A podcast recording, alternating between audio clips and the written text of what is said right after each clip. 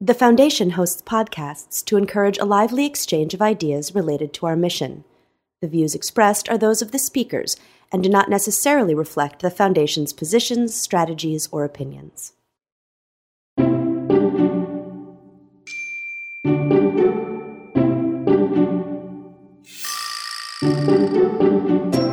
Welcome to the Pioneering Ideas Podcast, brought to you by the Robert Wood Johnson Foundation. On this podcast, we explore cutting edge ideas with the potential to build a culture of health. In a culture of health, everyone in our diverse society can live healthier lives now and for generations to come. Find us on iTunes or SoundCloud and join the conversation on Twitter at hashtag RWJF Podcast. I'm your host, Lori Melichar, a director at the Foundation. Like most of you, I'd heard the term virtual reality for quite some time, but the concept was really hard for me to grasp, like something out of science fiction or The Matrix. But I recently got to experience it firsthand, and let me tell you, for those of you who have not yet had the chance, it's intense and amazing, and it's easy to see how this is going to change the way that all of us see, experience, and understand our world. On today's episode, we'll hear from Jeremy Bailenson, a world renowned expert and founding director of Stanford's Virtual Human Interaction Lab, a lab doing cutting edge work in the area of virtual reality technology. Jeremy is looking at how this medium, which will soon replace TV or online videos as our entertainment, can be used for social good. While others are looking at ways virtual reality can enhance our movie watching experience, Jeremy is looking at ways it can help improve people's lives and improve society. He's studied the ways that virtual reality can help people prepare for earthquakes, conquer their fear of heights, and even become more altruistic. So, how does that fit into our quest to help build a culture of health in America? Well, consider this. Representatives from both the NBA and the NFL recently visited Jeremy's lab to explore how virtual reality can enhance the fan experience and to understand how it might be used to help players manage their emotions on the field and at home. How, you might ask? By building empathy, that elusive quality that affects so many of our human to human interactions. Yes, we've heard what many of you have heard that empathy can't be taught, we're working with Jeremy to explore the potential of virtual reality to do just that teach empathy. And we want to see if that empathy persists long past the interaction. Our colleague Tracy Costigan sat down with Jeremy to learn more about this exploration.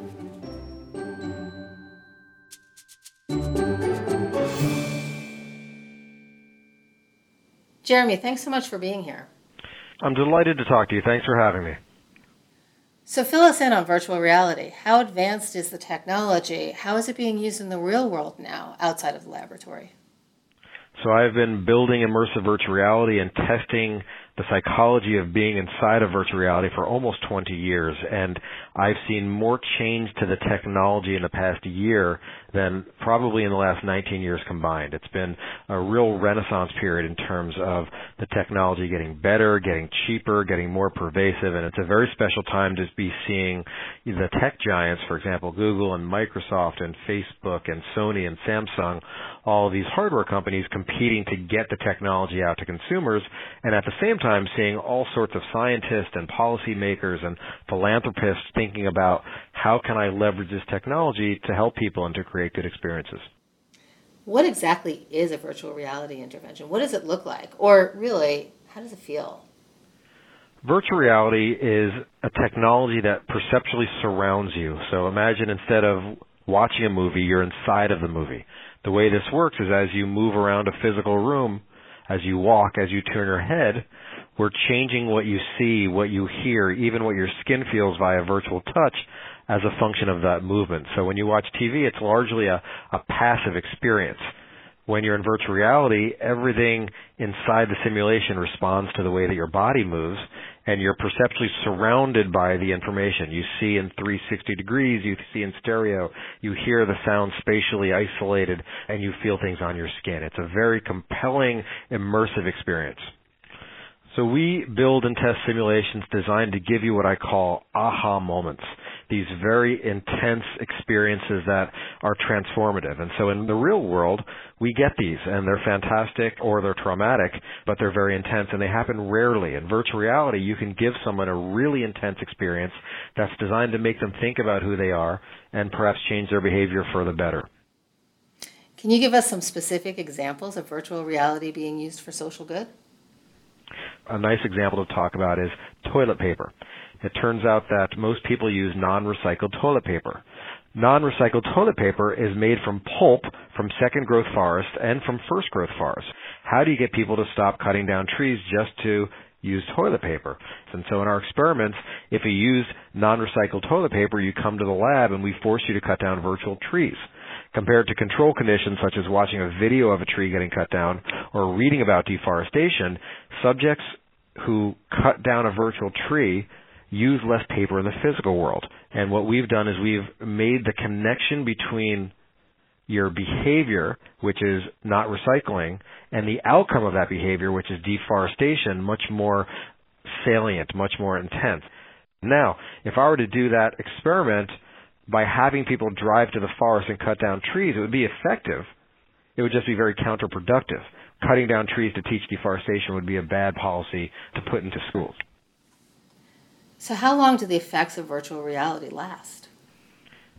In general, when we check to see how long the effects of virtual reality last, we find that the effects last longer, say, than watching a video.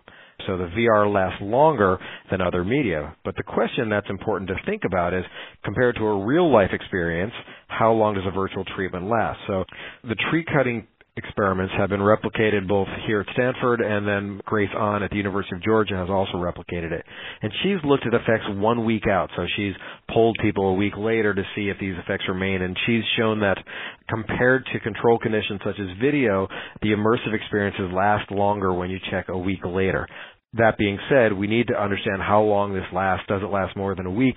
I will say anecdotally, people that come to my lab and cut down this virtual tree, I get phone calls from people and they say months later, when I walk down that supermarket aisle and I look at the toilet paper, I think about cutting down that tree. There's something very special about body movement, about this embodied cognition, this muscle memory, which is you literally moved your arms and cut this tree down and that stays with you you can imagine that if you were forced to go cut down a tree up here in San Francisco in the Bay Area, we've got this place called Muir Woods where we've got these beautiful redwoods.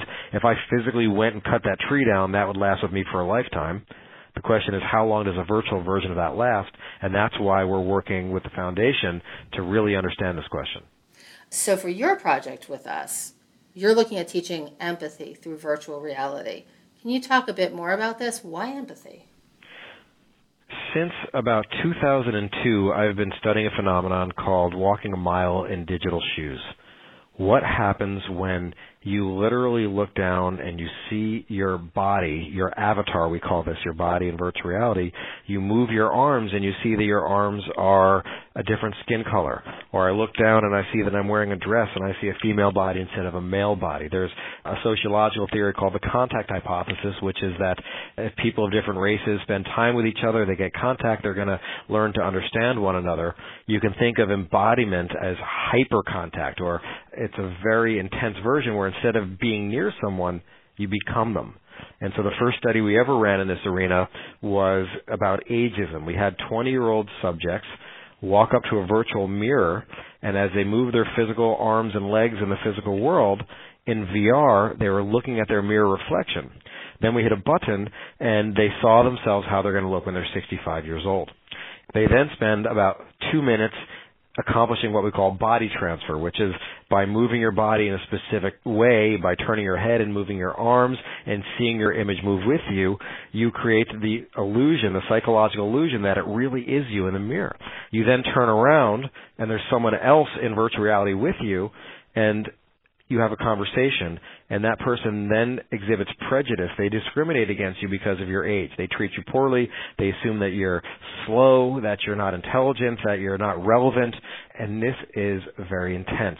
There's something psychologically different about experiencing prejudice when you're wearing the body of someone that is the target of that prejudice compared to pretending, say, in role playing games or watching a video. You get personalized experience, and we call this walking a mile in someone else's shoes.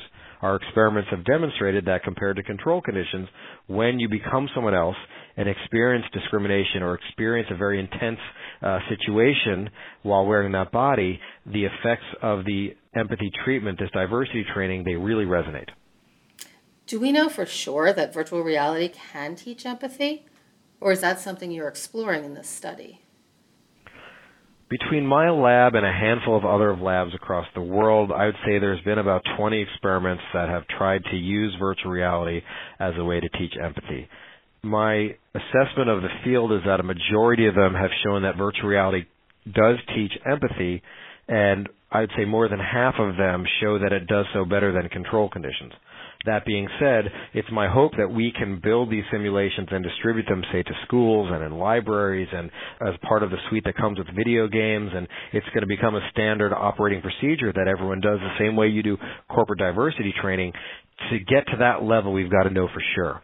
And one of the goals of the project that we're doing with the Robert Wood Johnson Foundation is to thoroughly understand how robust these findings are, how well they work, how long the effects last, do they work on everyone, does it work, what percentage of times are the treatments effective, to really get a, a better understanding of the robustness of these effects so that we can really be sure. So, as you just alluded to, this research is unique in that you'll be going into the field rather than testing the technology in the lab. You'll be interacting with people in libraries, malls, even the train station. Why do you do it this way? Why is it important? So for close to 20 years, I've been running psychology experiments on people inside of immersive virtual reality. And there is a limitation of my research, which is that my experimental subjects tend to be college freshmen and sophomores. They tend to be people at wealthy universities, and we don't have great variance in demographics, in socioeconomic status, in age. For the first time in history, the technology has now gotten portable. And so we are currently building from an engineering perspective what I call a suitcase system. It's a, a laptop computer, a head mounted display, and then a system of cameras and magnetic sensors that can track the way that you move. And we're making it all work inside of a tent what we're going to do with this mobile unit, this suitcase system, is we're going to bring it to places where we can test our empathy treatments on people from all walks of life demographic variance, socioeconomic status, age variance, and really getting different types of people so that we can truly see how well these effects generalize. Our collaborator on this project, Jamil Zaki, he studies the way people are different in terms of how they empathize. So some people are more motivated to display empathy than others. And there's individual differences in how people think about empathy and how empathy works on people. And we are going to get large samples. And when I say a large sample, for a year we're going to tunnel vision and take the system out, as you said, to libraries and to train stations. We're going to hope to get a sample size of a thousand people. We're really going to understand how our empathy treatments work across people and then within different subsets of the people in terms of not only demographic demographic variance, but personality variance. So Professor Zaki has demonstrated that there are some people who believe empathy is changeable. It's a malleable trait. And for those people, we're hopeful that a virtual reality simulation may work better. We're going to look at all sorts of individual differences and see how well our treatments work on different types of people. We're talking with Jeremy Bailenson, a world renowned expert on virtual reality. Is this conversation creating sparks in your brain? How can we one day use virtual reality to address challenges in health and healthcare? We'd love to hear your ideas. Share them by visiting rwjf.org/podcast or tweeting your ideas with hashtag RWJFpodcast. Let's get back to Jeremy and Tracy's conversation.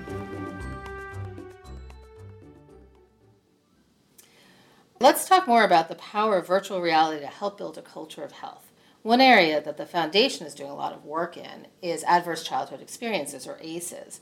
We're particularly interested in preventing or mitigating the negative effects of ACEs by focusing on social emotional development in children, families, and caregivers. So, how could you use this technology to help families build safe, stable, and nurturing relationships? What role do you see there? There's a lot of ways to think about virtual reality as a medium that can help people understand each other. if you're trying to teach parents patience with their children, for example, you're waiting for your three year old daughter to put on her shoes and she's having a hard time figuring out which one is for the left and for the right. And from the parent's perspective, you're in a rush and you've got these two kids and you're trying to get breakfast and get to preschool on time and avoid traffic. And the kid just is having a hard time. So what you can do is you can give parents a treatment where they put on the virtual reality helmets and they look down at their feet and we've made it really, really, really hard by changing the angles of the shoe to figure out which one is left and which one is right. In other words, we can have the parent experience the life as a child as a way of learning to have patience by understanding that things are much harder for them. So within the family, all sorts of applications towards bridging this understanding gap, getting people to be more thoughtful towards one another. Those are great examples of how to teach patience and empathy to parents. There's huge potential there. Then there's the education system. To build a culture of health, schools need to not only foster academic learning, but also social and emotional development among students. So, how do you see virtual reality applied to this space? I've been for 20 years jumping up and down and doing backflips saying, let's do virtual reality for education. And for the most part, it's been hard to convince people until about a year ago. Now that all the tech giants are trying to figure out how to get all the virtual reality hardware in your living room, all of a sudden everybody wants content. And it's a very special time where I used to have to go to teachers and say, imagine that you had this. I've now got teachers and administrators and principals and policymakers coming to me saying, Jeremy, let's get VR in the classroom. What should it look like? What do we put in there? And it's a really fun time and a really special time to be thinking about how to get the right type of VR in classrooms, given that the price of an immersive virtual reality system is, in some cases, less than a laptop. So, this really is the right time to spread these technologies, get them into schools and other settings to support health and development. This is the exact right time to be thinking about what to put in classrooms. In about a year, about six months actually, you're going to see pervasive use of this technology in the homes for video games and for entertainment. And it's our job to think about let's build content that can be used to teach, used to teach social skills, used to teach social skills like empathy. Let's be ahead of the curve. Let's make this content now. Let's make it available so when the hardware is there, we can be the first there to make sure that we're getting some good messages across. The neat thing about any virtual reality lessons that we want to put in schools is that once you make one digital version of this, you can make a billion copies for free. Free is good. We've been talking about using virtual reality as a tool for building empathy and the link between that and health. I'm wondering, what are some other applications you see or have seen in terms of virtual reality being used in the health arena? Virtual reality as a medium is an extremely effective tool for reducing pain. So for about 20 years, scholars have been putting people in immersive virtual reality with the goal of distracting them from a very painful procedure. For example, changing your bandages if you're a burn victim. And there's been great studies showing massive, massive reductions. For example, 50% reduction in the subjective experience of pain if you're immersed, say, in something called Snow World while they are removing your bandages. One of my graduate students, Jesse Fox, who's now a professor at Ohio State University, she did one of the first studies on virtual reality and weight loss. Imagine you looked in a mirror and you saw your own mirror image and it looked like you and by running in place in the physical world, you saw your mirror image actually get thinner as a function of your physical movement. Subjects who saw their inspirational self in the mirror change as a function of their movement and saw the weight loss happen in a very visceral experiential way, they exercised more in the 24 hour period after the experiment. They embodied this message because they saw this very visceral expression of their physical behavior on their avatar. And it's a really nice tool to teach people how to manage their weight loss. Jesse's also run experiments where she changes your avatar's body shape as a function of what you're eating, and she shows results that way as well. This has just been so interesting, Jeremy. So, looking ahead, where do you think virtual reality will be 10 years from now? Where do you hope it'll be? looking ahead 10 years from now feels like 50 years given how the technology is accelerating. Let me try to project out five years. In five years, the technology is going to be, I, I don't want to say disposable because I hope we do not evolve into a disposable hardware culture, but so cheap and so light and so portable, everyone's going to have it. How can we use this medium in all sorts of domains, ranging from entertainment to safety to learning life lessons like empathy. It's exciting to actually have a forum to talk about it, to get to talk to people like you, to get to be funded by the Robert Wood Johnson Foundation, and to work with the experts that you guys have there, to be able to talk to folks all across the planet about how we're going to use this. It's really exciting. It was really fun hearing everything you had to say, Jeremy. Thanks. Thank you for promoting my work and giving me the opportunity. It's uh, it's a real treat. Wow. I hope you had as much fun as I did eavesdropping on Tracy and Jeremy's fascinating conversation. I'd love to know what you thought, and I'd love to hear any ideas or thoughts this conversation inspired. Tell us where you think virtual reality can lead to breakthroughs in health by visiting rwjf.org slash podcast or tweeting your ideas with hashtag RWJFpodcast. Be part of the conversation. While I have your attention, I'd like to invite you to join an upcoming RWJF First Friday Google Hangout on Friday, November 6th. We'll be talking more about our vision to build a culture of health and sharing our plan for measuring our collective progress. Come see where your current and future efforts to improve health and healthcare fit in. Sign up at rwjf.org slash First Friday.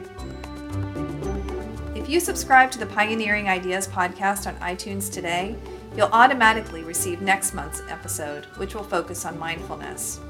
We'll speak with Dr. Amit Sood, professor of medicine at the Mayo Clinic and author of the Mayo Clinic Handbook for Happiness, a four step plan for resilient living.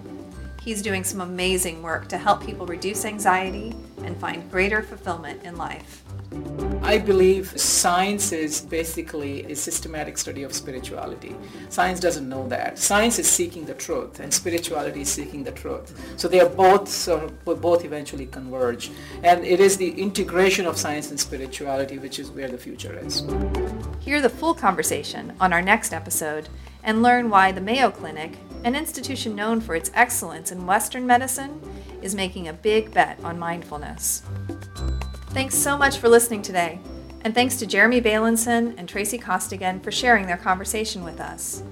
You can join the discussion about the ideas in today's episode and find related links all at rwjf.org slash podcast or on Twitter at hashtag rwjfpodcast. You can also subscribe to this podcast on iTunes or SoundCloud. Our listeners know that we're always interested in hearing your cutting edge ideas for building a culture of health. We accept brief proposals for pioneering ideas year round. Learn more at rwjf.org slash pioneering ideas. Be well.